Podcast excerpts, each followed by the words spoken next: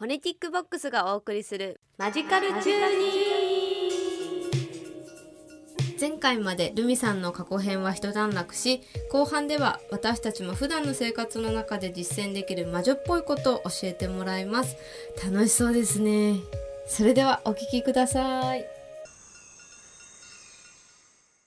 はい、前回まではですねルミさんの歴史についてこう触れてきましたけれどもえ銀クジャクオープンまで聞いてきましたね。でルミさんはですね、はい。えーお子さんがね今い。らっしゃるんですけれども、は最近はどうですか？最近はですね 3歳になりまして今幼稚園年少さんで、あらー、はい。かわいいですね。毎朝幼稚園バスに頑張って乗せて仕事とか部屋のことをしてたら、うんうんあっという間に帰ってきて、えー、その後はもうご飯食べさせてお風呂入って寝るまでずっとポケモンで遊ぶっていう。うわー。ポケモンねちっちゃい子好きですよね。そうですね。すごいですよね、うんうんうん。ちょうど私が中高生ぐらいの時にゲームが始まって息の長いコンテンツですよね。息の長いコンテンツです。いろんなね動物たちという動物たちじゃないかポケモンたちですポケモンたちねがそ今なんかあのポケモン GO とかもねあって、う、うん、おじいちゃんおばあちゃんがあれするんですよ。へそうえで今あのクリスマスにうちのおじ子供のおじ私の弟超オタクなんですけどがもうポケモンのちょっと子供向けのポケモンみたいなのがはいはいはい「レッツゴー EV ピカチュウ」みたいなのがあって。春そうそれを、まあ、うちの子にプレゼントしてゲームに目覚めさせようと画策していて それには「ポケモン GO」とリンクさせる機能があってつまりはあ。孫のためにおじいちゃんおばあちゃんが歩いてポケモンを捕まえてこれるんですよ。すごい。すごいでそれをああげるというか。それで転送してあげれば孫はそのポケモンをゲームで使えるという家族でポケモンを楽しめる形ができすて。ごいてゆりかごから墓墓場まで。場まで。そうですね。すごいな。っていうのがまああるんですけど。あるんですね。まあそういうのとかをあのさせつつ日々を過ごしていますね。でもやっぱ子育て忙しいですよね。そうですね。もうなんか産む前の自分のことを忘れるぐらいもう価値観が全あて一新されますよね。またそもそもだって朝早く起きて夜早く寝るっていうことがで しかも毎日毎日同じ。同じ行いをできるっていう自分に驚いていますし。まあ、もうなんか痛いことしんどいことびっくりすることのなんか連続でこの妊娠中から4そうで年すね。なんか結構妊娠されてた時ってはい、ちょっと大変だったというか。そうつわりも大変だったし、えっとなんていうんですかね。あの生まれる前になんていうんですかね、ちょっと流産ではないんですけどちょっと血が出たりとかでこう安静にしなきゃいけないとかが結構続いて、まあ結構しんどかったですね。よかったですね。でもそんな中で無事。ね。もうつわりの時結構面白くて面白くてあというかそう妊娠初期ぐらいからよく私周りに言ってたんですけど、はいはいはい。なんかこう乗り移られてる感じっていうかもうなんかつわりの感覚って自分じゃないんですよ。その匂いとか味とかにはい急に敏感になるんですけど、いその敏感になり方が尋常じゃないんで例えば匂いに敏感になるってあ臭いとかじゃなくてもううん。うん色で見えるぐらいみたいな。なんかえ例例えば無印良品とかすごいはいはいはい。あのああなんか好きなんですよ、そう好きだうんうんうんうんしすごいこういいものだと思うんですけど良かれと思ってうんうんうんうん。すごいアロマとか炊いてるんですけど、もうなんか色と香りのベールでその向こうに行けないんですよ。苦しすぎて。えーすそうでその色匂いあと、まあ、映像とか音楽に対しても結構私はつわりがあって、なんかへえ全てがビビッとすぎて受け入れられなくて。面白い。全然今もその前までも好きじゃなかったんですけどなんかムーミンめっちゃいいなと思ったりとか。へええ実は私もムーミン持ってきてます今日。えなんでですか？なんかすごいムーミンは優しかったんですよね優しいですよねそう。なぜかムーミンは良かったりとか。今は全然ムーミンに特な思い入れないんですよ。あそうなんです。でもないんですけど。その時だけ。そう。でなんか宇宙的なものは居心地が良かったりとか。宇宙的なもの宇宙的ななんかこうニューエイジなシャーンみたいな音楽とかあと宇宙の写真とかは気持ちいいんですけどそれ以外の物質社世界が 汚らわしすぎてというか何ですか？なんかすごい強すぎてああ情報情報情報なのかな？なんか受け入れられなくて、でその時渦中にいる自分はもう辛すぎてもうちょっと本当に苦しかったんですけどスッてある時急になくなるんですよ。ある日突然。ある日つわりは消えるんです、はいはい。安定期って言うんですけど。そこに至った瞬間にああれは私じゃなくてはいはい。なんか宿った魂が人間社会に まだ溶け込めてなかったんやみたいな。実際にその肉体的な感じでも安定期になるといわゆる胎盤が出来上がってちゃんと根付くんですよ。その根付く前までがつわりがひどくて体もその外部のもの異質なものとして排除するような感じになるらしいんですけど、面白うんい宇宙好きとかわけわからないから絶対あれは宇宙的な 魂が宿ってなんかこういう。しこのこの世というものにこう関わり合いを初めて持ってはあ反応してたのかななみたいな。人類の創世記っていうかなんか言うじゃないですか、ね魚かねら魚からね爬虫類になってなって哺乳類にっていう、まあ、あの状態が行われてた時にもうこの世のあらゆるものが汚らわしかった。からましくえじゃあもう今はもう OK って感じなんですかでも全然何でもありだしねもう何も、うん、敏感さはないんですけどへーあの時の感覚は。なんかあとすごくあらゆるものに敏感になる感じがいわゆるあのヴァンパイアになる時はいに、はいはいはい。よなんか映画とかでありません,、うんうん血を吸われた後に音がすごい大きく感じるとかなんか光に敏感になるとかなんか言うんですけどあの感じにもすごど似てて乗っ取られていくみたいなな体が作り変えられていくみたいな感じがありましたね。すごいですねなんかねみんな妊娠そそれこそそういうのがない人も、ねそう。やってますけどね。ない人もいますけどね、う確かに。ん、人によると座思うけど。りないって人もね。うん。じゃあルミさんは結構もう重くつわりはひどかったですね。ちなみに生まれてからはお子さんは宇宙好きだったりとか全然なくへてえ あの瞬間だけの出来事だった。はあ。でも宇宙好きは結構妊娠初期あるあるみたいで。妊娠初期あるあるなんですか？そうつわり中に何見てもしんどいけどあの2001年宇宙の旅は見れたとか。はあ結構いろいろ聞くんですよそういう話を。そうね。そう。へえでもなってみないとわからないですね本当うに、ん、なってみないとわからないなって思いました。ですね。うん。ちなみになんかお子さんとこう一緒に過ごす中で、うん。こう気づきだったりとかあー面白いなって思うことってありますか？私は魔女の世界観をもう常に心に置いてるというか、はいそこに一番興味があるので、何でもそこに当てはめちゃうんですけど、例ええば生まれた瞬間の難語って言われるなんかそう何とも言えないあみあみやしたこう。なんかうん泣き声みたいな声とかっていわゆるそのケイオスマジックって言われるその現代魔術の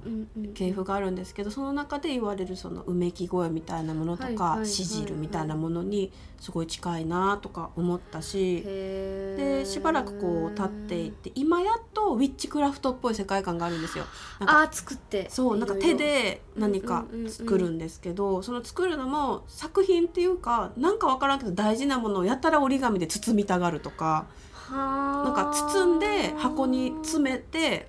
渡しに来るとか渡しに来る。なんかその秘めるなんかはい指先で何かを包んでなんかこう塊にするみたいなことに喜びとかを感じてる様とかを見ると面白いですそうねやっぱ人間の発展のねあのなんかそうですね。進化じゃないですけどね。そう。で本能的なものなんかなみたいな。ウィッチボトルとかっていうもの実際にあって瓶の中にいろんなものを詰めて水とか入れてお守りを作るんですけど、へいなんかやっぱり本能的なものなんだなみたいなのは見ててすごい感じますよね。えー、でもすごいまたちょっと余談なんですけど、はいはい、私もちっちゃい時瓶瓶を、うん、瓶になんか入ってるのを見るのがすごい好きで、うんうんうん、なんかこう匂い玉とかってあった。じゃないですか、うんうん、なんかもうあれを見るとすごいうっとりしちゃって。わかります。何なんですかね。なんか本能的なものなんですよきっと。なんかこうすごくその包むとかっていうのもすごいよくわかります、うんうん、神様って傘こそ傘こそっていうか、うんうんうん、ね大事なものをこう隠すとかなんかこう毛布の中入れるとか。毛布の中そう。毛布すごい毛布すごい好きだったですねお布団とか枕の下とかに物を入れるみたいなのも、うんうん、結構魔女の世界でもいろいろあってあるんですね。枕元に吊るすとかね。枕の下に入れるとかあるんですけど、もうそれもやっぱりその子供のしかもそのすごく幼い子供の欲求みたいなものをまあ、使っているというかその感覚を発掘して技にしている感じはありますよね。面白いですね、日々じゃ本当に発見というか本当に発見子供としてじゃあこれからもっとねいろいろな段階を経ていくかもそうですね。そう学びですね。成熟していきますかね、はい、そうしましたら魔女の1年間行事とかについてもちょっと聞いていきたいんですけど、はい、魔女のね暦は分かりやすくて、はい、年に8回のお祭りがあるんですけど、えー、8回。はい。春分秋分夏至冬至と、はいはいはいはい、立春か秋冬立春立秋立冬立夏本当にじゃあもう季節の移ろいというかそうなんですこれは日本でも八節って言って呼ばれているもので、それにのっとってそのウィッカの人たちがよく使っている暦っていうのは、ケルトの暦を元にしているんですけどももう世界中に別にどこかから伝播したとかじゃなくてやっぱり同じような営みが。季節にこう従いながら、まあ、農作物育てたりとかしてきたらやっぱりそうですね何かしらのものがねできていったんですかね。うん、その農耕を行うってなると収穫のタイミングとかになりますしその前のもうちょっとその狩猟採集だったりとかあと放牧的な人たちでもこのタイミングであの動物が子供を産むとかこのタイミングで、まあ、その弱い動物は屠殺してお肉にしなきゃいけないとかハロウィンとかまさにそういう冬を越せない動物を一気に屠殺して保存肉とかにしてっていうタイミングでなので骨とかを一気に焼いたりとかするのでボンファイヤーとかってね。結構ちょっとこうおどろおどろしいハロウィンのイメージとかって実はそことリンクされてるみたいな話もあったりして。勉強になります。そうなの面白いですよね。面白いですね。でも私子供産む前までは1年に8回もう儀式とあらば2時間は絶対に確保して、みっちり儀式をしてたんですよ、もちろん裸で。もう誰も入らないように部屋を封鎖して。やってたけど、まあ、無理なんで。そうですね。求めますよねママって。トイレも一人で行けないんで。まだそそうですね。そうですね。あの私が。あ私が。私がトイレにいると追いかけてきてドアを開けるからもう今までなんか4年間トイレでゆっくりうんこしたことないんですよ。えー、もう常にあともうちょっと出し切れ 出し切らず もうちょっと待ってなって言いながらこの足の間で子供が遊んでる状態でゆっくりうんこしたいなみたいな。えー、なんかそんなそうもうトイレすら時間を確保できないからもちろん儀式の時間なんか確保できなくて。なのでもう本当にミニマムなというか儀式も服は着たままで寝た寝てる子供の横で本当に一瞬祈りを捧げる程度にしなきゃいけなくて、なんかクッキー焼いたりもするんですよ。その捧げ物のクッキーを焼く。捧げ物とかあるんです、ね、あそうそうその神様とかに。捧げ物のクッキーとかは、まあ、クッキー焼くくらいなら横で何子供しててもいいし、ね、まあ、手伝ってくれたりとかもするので 後でね食べたりもみんなでできるんでそういうその生活の中で隙間でできる祈りみたいなの今本当に画策中というかすごい。なんか最近編み出された究究極のまではいかないです鼻歌ですよね。鼻歌？鼻歌ですよね。なんか魔女の歌って結構いっぱいあるんです、でそれを日本語訳にして,、子供と鼻歌で歌えるように作って。一緒にこう歌ったり。そうそうそう。で祈りを例えばその祈りのチャントみたいなのもものを唱えるってなると子供も何してんのってなるけど、鼻歌だったらあ歌ってるんだなみたいな、はいはい、一緒に歌、覚えて歌ったりとかもしてくれるんで。歌いながら呪文の歌を歌いながらクッキー混ぜればまあまあ、まあ、ね、儀式だしみたいな感じで。すごいじゃあもうちび魔女ちびっこ魔女というか。なんかね、ね、その私が魔女やっていうことを仕事やと認識してるみたいでまあ、お店もしてるんで、はいはいはい、だから幼稚園とかで「お母さんの仕事終わってて魔女」って言ってるみたいで。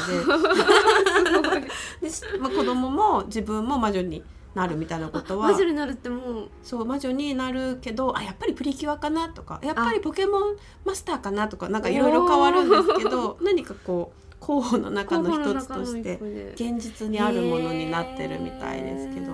なんか楽しみですねこれからね。どうなるんでしょうね。でもねわざわざこうや無理やりならせるものでもないし、ね、本人がそうなったからとってさほどいいこともあるのかどうかわからない楽しめる人がするものだからあれですけど。やっぱり魔女になってこう良かったなって思う部分って一番何が大きかったですそうですねなんかその